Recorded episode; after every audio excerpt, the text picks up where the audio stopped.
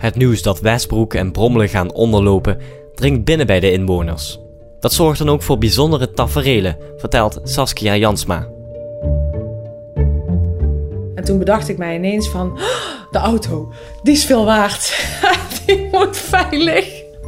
Maar je gaat dan ineens hele rare dingen denken of, of doen of zo. Ik weet het niet, maar eh, eh, ik, ik ben de auto op de berg gaan zetten. Want eh, we, zitten hier in een dal. En ehm, ik dacht, nou, dan staat die in ieder geval veilig. Als we weg moeten, dan hebben we een auto. Dus ik eh, dacht, ik moet ook wel weer snel terug zijn. Want stel dat het water komt, ehm, dan zitten die kinderen hier met die hond alleen. Dat kan natuurlijk ook niet. Dus toen heb ik de, de fiets van, van de oudste op de trekhaak gezet. Ehm, ben ik naar boven gereden, heb ik die auto daar weggezet. En ben ik met die fiets de berg afgereden. Maar die fiets van mijn oudste is een, een barrel. Dat is echt een, een piep- en kraakding. Dus dat ging zo, zo die bergen af. Ik weet nog dat ik me echt heel erg schaamde, terwijl er niemand om me heen was. ik dacht, oh, mijn mensen moesten me zien. En eh, ja, dan word je zelf ook een beetje melig, eh, omdat je eigenlijk niet weet wat je moet doen. Eh, maar dan kom je mensen tegen in het dorp. eh, dus er waren echt bewegingen gaande. En toen kwam ik een bekende tegen die, eh, waarvan ik weet een varkentje in de tuin heeft staan. Ik zei, hoe is het met het varkentje? Waar staat het varkentje? Ah. En die deed ook heel lacherig. Die zei, oh, dit maakt een grapje over dat beest. Ik weet niet wat ze ermee deed, maar eh, ik denk, nou, dat zit wel goed. En ja, we gaan een borrel pakken, niks aan de hand. Dus een beetje zo'n sfeertje was er. Het ging, het ging een beetje alle kanten op. En toen eh, ben ik weer doorgegaan met mijn oudste om spullen hoog te zetten. En toen heb ik gelijk gedacht aan de administratie en de foto's. Ehm, maar ook de robotmaaier heb ik binnengezet. En ik ben in mijn tuin gaan kijken van wat heeft hier waarde, wat ik eh, kan redden. Als hier water komt. De tuinverlichting heb ik een paar van die dingetjes gepakt. Ehm, de fiets, mijn fiets, want die heb ik dan niet gebruikt hè, voor die autoactie. Eh, maar wel van, nou, die zet ik in de keuken, want die hè, blijft ook droog. Eh, en dat soort zaken. En toen was het op een gegeven moment, eh, eh, ja, een uur of tien denk ik, heb ik tegen mijn dochter gezegd: ga maar lekker slapen, niks aan de hand. En wij letten op. En we hebben nog wat gedaan, ontbijtspullen boven gezet. En toen wouden we eigenlijk gaan slapen en toen kwam dat eh, NL-alert. De geul loopt hier onder het kanaal door en gaat richting de Maas. De Maas heeft op dit moment een enorme hoeveelheid kubieke meter water en die gaat nog enorm stijgen. Doordat die Maas steeds hoger wordt, kan die geul zijn water niet meer kwijt. Dus die Maas die duwt dat geulwater hier terug. En op deze plek kan het tot decimeters, meerdere, vele decimeters stijgen.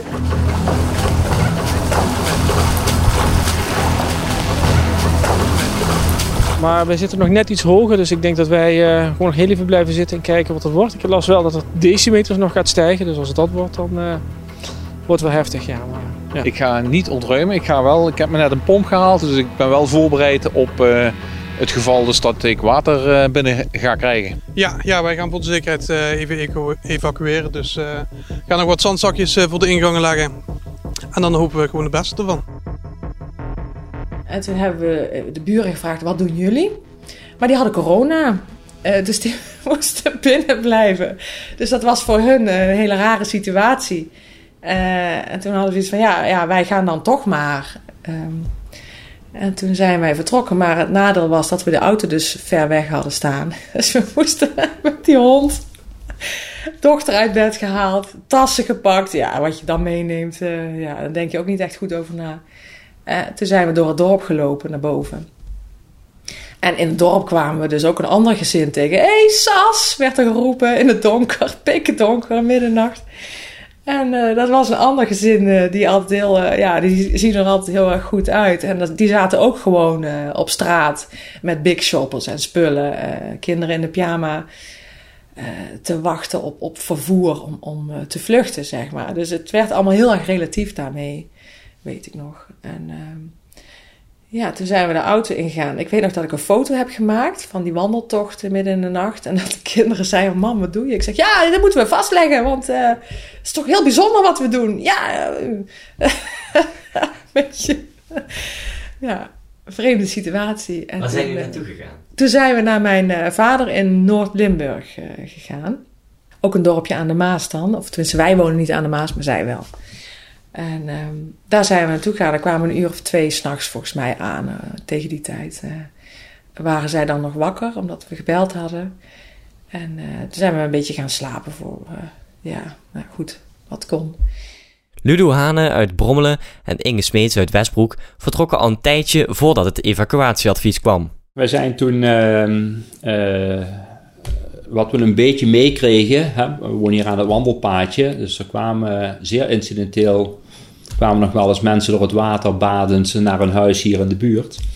En daarmee kregen we het idee dat uh, de camping hier aan de overkant een beetje het centrale verzamelpunt was. Hè. Dus daar zijn wij uh, ook naartoe gegaan. Van daaruit uh, zijn wij naar Remond gegaan, naar onze oudste dochter. En daar kregen we s'avonds rond kwart over elf van een vriendin van ons, die hier ook in de buurt woont, een berichtje van er is een, uh, een alert uh, uitgezonden voor de evacuatie. Maar ja, toen zaten wij dus al uh, ver weg. Heel kort daarna, toen vloog de stroom eruit en toen ben ik ook weggegaan hier. En dat was nog ver voordat iedereen geëvacueerd moest worden. Maar toen, toen was er al hier geen stroom meer. Dus ik dacht, ja, dan kan ik hier ook niet blijven, zeg maar. Dus toen heb ik de hond gepakt. En toen uh, heb ik die bij mijn ouder, of bij mijn vader in de auto gezet. En toen ben ik teruggekomen hier. Toen heb ik het gas nog dichtgedraaid.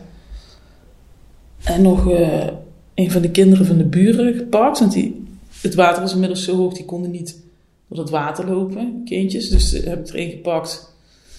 Ja, en mee de Sauerlaan hierin gelopen. Want daar was het water nog niet zo hoog. Ja, en toen ja, dat was het begin van een hele hoop ellende. Ook Monique Dome uit de Meerstraat en Bunde doet hetzelfde. Ze vertrekt met haar gezin nog voordat het evacuatieadvies komt. Hier is niemand geweest om ons te evacueren. Uh, we hebben echt heel weinig hulp gehad hier aan deze kant van het dorp.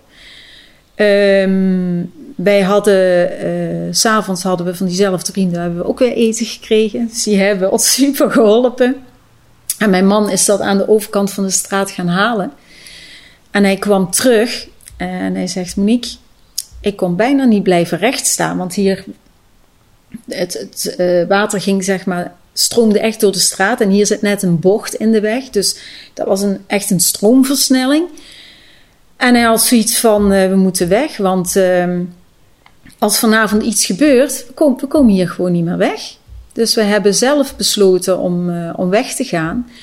En wij zijn rond half acht, acht uur s'avonds uiteindelijk vertrokken met ons tasje boven het hoofd. En toen kon ik de weg al niet meer oversteken. Het ging en zo snel? Zo, ja, de kracht was, was, van het water was heel hoog. Plus uh, de boer hiernaast op het veld had net zijn, zijn, zijn graan uh, afgedaan. En al die plakken, uh, stengels, dat, ja, dat kwam ook in dat water mee. En dat sloeg keihard tegen je benen aan. Dus dat was ook een kracht ja, wat je je niet kunt voorstellen. Dat ja, was gewoon heel moeilijk om recht te blijven staan. we hebben een goede vriend, die heeft een agrarisch bedrijf. En die heeft ons met tractor naar de overkant gebracht. Dus, uh, en dan kom je twee straten verder. En dan zijn mensen gewoon het onkruid uit een voortuintje aan het wieden. Ja, dat is logisch. En dan denk je van, oh ja, voor de andere mensen gaat het leven door.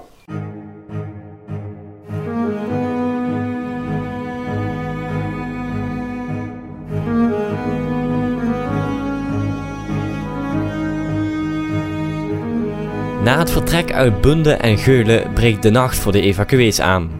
In het dorp zelf gaat het water verder stijgen en zijn militairen en de brandweer nog steeds druk in de weer om inwoners te evacueren. Grote militaire trucks en brandweerwagens rijden door het water op zoek naar inwoners die nog niet zijn vertrokken.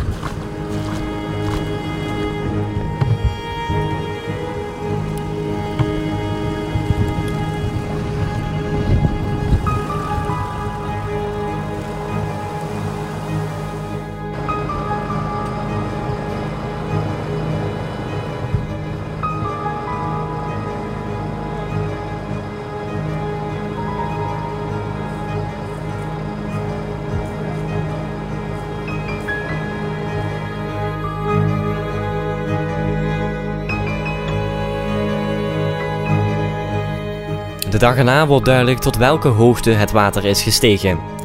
Vanuit het evacuatieadres moeten inwoners het laatste nieuws volgen, vertelt ook Ludo Hane. Hij zat samen met zijn vrouw bij hun dochter in Vught. En dan hou je toch een beetje de berichtgeving ook op je laptop en dergelijke bij. En toen re uh, reageerde een uh, voor mij onbekende persoon via een forum waar ik op zit. Heeft niks met wateroverlast te maken, maar die reageerde met een, met een uh, zin, ik weet de zin niet meer, maar die brak bij mij even het verzet, zal ik maar zo uitdrukken. Toen ben ik even in tranen uitgebarsten s'avonds. Ik denk, man, wat mooi dat jij als volstrekt vreemde nu met één zin bij mij zo diep binnen kan komen. Ik heb hem ook nog gebeld daarna. Om het hier even met hem over te hebben. Hartstikke mooi gesprek gehad verder. Maar op het moment dat, dat je je huis en haard verlaat, dan zit je ook een beetje in die, ja, noem het dan maar de vechtmodus, de overlevingsmodus zit je. Hè? Dus je bent, wij in ieder geval niet bezig met ons materialisme, maar meer met hoe komen we hier zelf het beste uit de strijd. Niet dat, allemaal, dat dat allemaal bewust gaat, hè?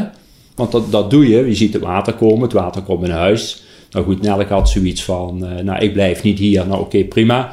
Pak de spullen die we mee moeten nemen en dan vertrekken we. Maar dan, dan ben je echt in de overlevingsfase. Ja. En dan ben je nog niet in de materialistische fase terug. Het kwam pas later binnen, eigenlijk, als ik zo hoor. Dat komt dan, dat komt pas later. Ja, dat komt later zijn we om vijf uur s ochtends of zo is de buurman komen halen. En toen zijn we met een paar man hier uit de buurt komen kijken. Ja, en dan, dat is zo onwerkelijk. Wat, wat je daar? Ja, je ziet, je komt de Sauerlaan hierin lopen en ja, je, je huis staat gewoon in een, in een grote, grote, een groot meer, zeg maar. En toen ben ik binnengekomen, toen stond het water. Er stond, er stond een plas water voor de voordeur aan de binnenkant. En uh, de woonkamer was nog droog. En de keuken en alles erachter, want het ligt lager, zeg maar. Uh, hier stond, over, stond alles onder water, alles dreef hier rond en het was echt gewoon één grote ja, ellende. En toen, uh, ja, toen heb ik, heb ik nog uh, badlakens voor de, voor de deur van de, van de woonkamer gelegd. Ja, zo van, maar dat water dat kwam zo snel naar binnen vrijdagochtend nog. En dat, dat, dat golfde op een gegeven moment gewoon over de drempel van de, van de gang de woonkamer in. Ja, daar was niks meer te redden. Dat was, dat Want de woonkamer was nog droog? Op dat moment wel, ja. Maar dat, ik ben, ik denk, geen tien minuten hier binnen geweest. Want dat was niet te doen. Ja, en in die tien minuten stroomde het water zo de woonkamer in. Ja, dan weet, daar kun je niks meer tegen doen. Je kunt er niet tegenhouden. Toen weet ik nog dat ik een uur of elf ochtends een foto kreeg van de buurvrouw... die uh, ons huis had gefotografeerd vanaf haar uh, ja, um, raam, bovenraam. En toen uh, zag ik dat het huis helemaal onder water stond. Daar schrok ik wel heel erg van. Dus toen dacht ik wel, dit is gewoon echt een nachtmerrie waar we in terecht zijn gekomen. En dat had ik bij lange na niet gedacht. Dat, dat, het hele avontuur van die avond daarvoor ben je dan ineens vergeten. Um, dus serieuze business. En, en, toen zijn we dan gaan wandelen daar in Velden. Um, en toen zag ik dat ze daar ook met zandzakken bezig waren. Dus het hele dorp was daar uitgerukt om de dijken te verhogen en te verstevigen. En dat was wel heel mooi om te zien op zich. maar zij hadden echt het water nog niet in beeld. Um, en wij liepen daar tussen en toen weet ik nog dat er iemand riep, raamtoerist. En toen dacht ik, oh, je moest eens weten. Dus toen had ik ook voor het eerst een beetje dat hele trieste gevoel van, van, van wij zo spreken van rouw of zo. Van, je moest eens weten en oh, je slaat me nou eigenlijk gewoon in je gezicht met die paar woorden. Um, dus dat, dat ja, het, het, werd toen ja, heel serieus daarmee. Toen hoorden we die middag dat ook mijn vader moest evacueren. Um, dus op jouw evacuatieadres moest je weer evacueren? Moesten wij ook weer weg, omdat de Maas daar uh, een hele hoge stand ging bereiken.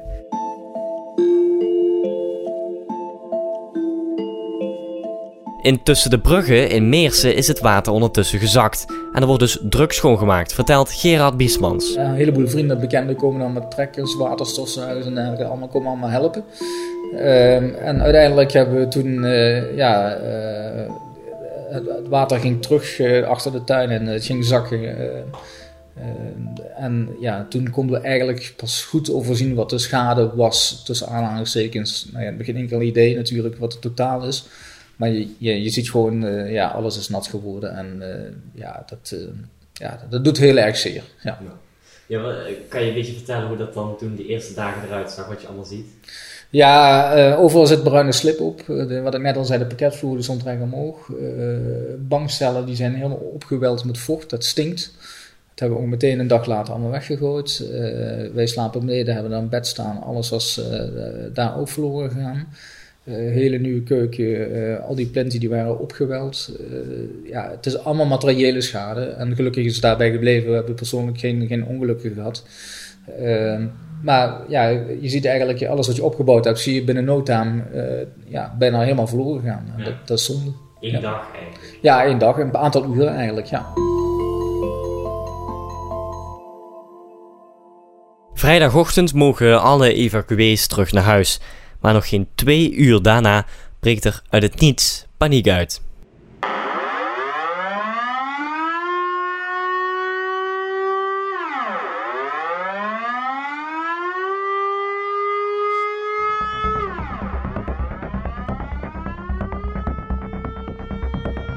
Er zou een gat zitten in de dijk van het Julianenkanaal. Daardoor moeten de inwoners van Bunde en Geulen de hoogte in. Er is geen tijd om te evacueren. Maar kort daarna moeten de inwoners toch het gebied zo snel mogelijk verlaten.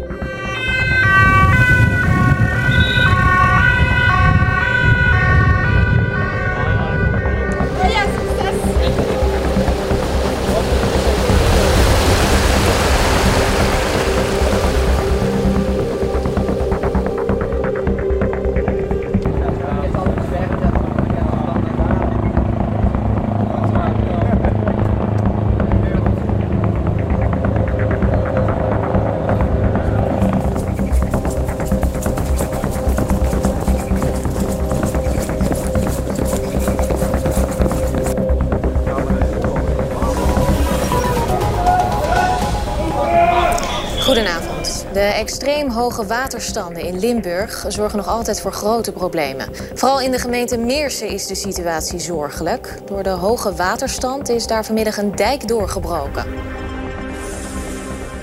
Goedemiddag. In Meersen in Zuid-Limburg is een dijk doorgebroken.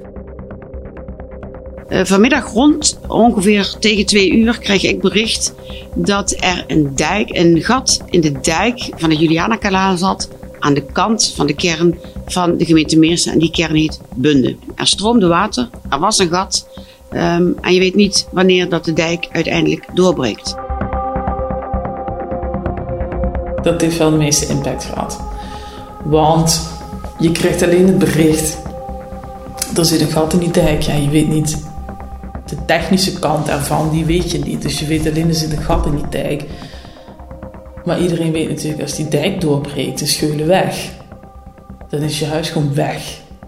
Ja, en dat is hier 200 meter vandaan, hè, hemelsbreed. Dus ik bedoel, ja, toen hadden we echt zoiets van, als dat gebeurt. Dus toen ben ik weer, die camper die nog steeds hier in Geulen stond, die hebben we toen weer opgehaald en heeft mijn vader mee naar Meers genomen en de, en de auto van het werk meegenomen. En toen zijn we ja, echt het dorp weer uitgevlucht, zeg maar. Maar dat is een hele gekke gewaarwording. Die uh, is ook heel eng. Het luchtalarm en, en al die mensen die hebben horen met, met een hond en dieren. En ja, het is vreselijk. En je, en je weet al dat je op dat moment eigenlijk wel alles kwijt bent. Hè? Want alles staat al onder water. Maar als, dat, als die dijk doorbreekt, ja, dan is je huis ook weg. Dan krijg je dat zoals in Duitsland. Dus ja, ja, dat waren spannende momenten.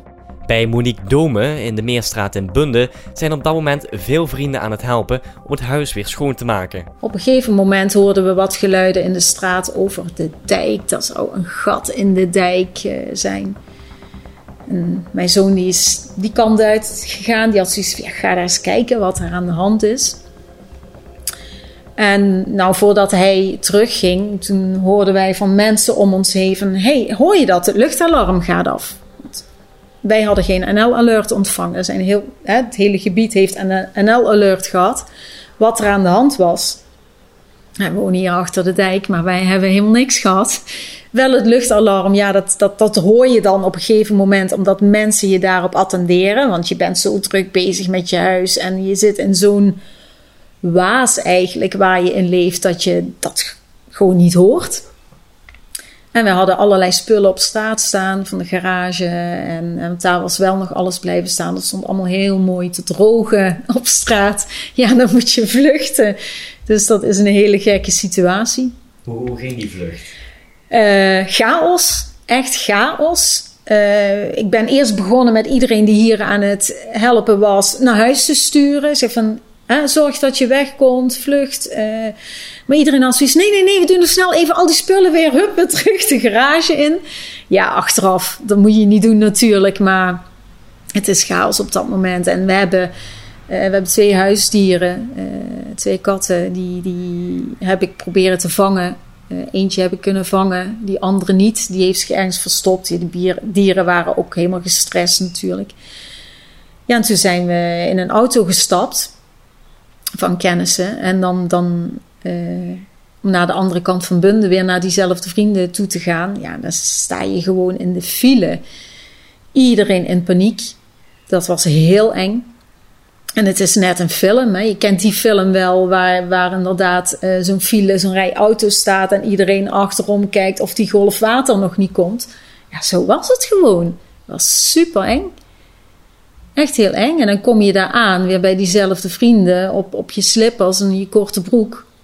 En één hand je paspoort en een andere hand je huisdier. En dan denk je van ja, is het dit dan wat we nog hebben straks? Is de rest allemaal weg? En toen heb ik mijn ouders gebeld om uh, te zeggen dat we veilig waren. Ja, dan, dan breek je op dat moment. En ik voel hem nu alweer uh, weer komen. Dat is super emotioneel. Je, hebt echt, je denkt echt van ja, je bent gewoon alles kwijt.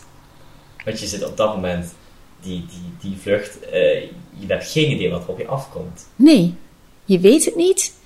En uh, ja, dat luchtalarm, dat, ik heb het nog nooit meegemaakt dat ik hè, dat luchtalarm afgaat vanwege een noodsituatie. Het is super eng. En ik, als ik daar nu aan terugdenk, vind ik dat eigenlijk wat we toen meegemaakt hebben, vele malen erger dan het water wat je huis inkomt.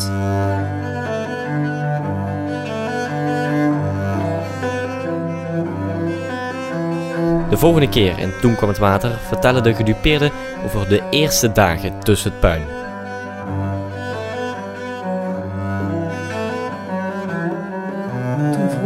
Weer aan die ene vrouw met het varkentje: Leeft jouw varkentje nog? Die moest ook weer lachen en zei: Ja, joh, maak jij je nou druk over mijn varkentje? Hoe is het met jouw huis? Ik zeg: Nou, het is een chaos. En toen moest ik huilen voor de eerst. Nee, nou ja, ik had een voorstel gekregen en het was zeg maar 2% van wat eigenlijk schade was. Daar ben ik natuurlijk niet mee akkoord gegaan. Maar goed, ik hoop wel dat we ons uh, blijven samenpakken. En vooral voor naar de toekomst toe. Want ook daar zullen we samen een vuist moeten maken. En zorgen dat we samen sterk zijn. Dat er iets gebeurt. Dat je uitzicht hebt op uh, de, de eindsituatie. Dat je weer terug in je huis. Waarin alles weer in orde is zoals je het had. Dat is gewoon een heel fijn gevoel.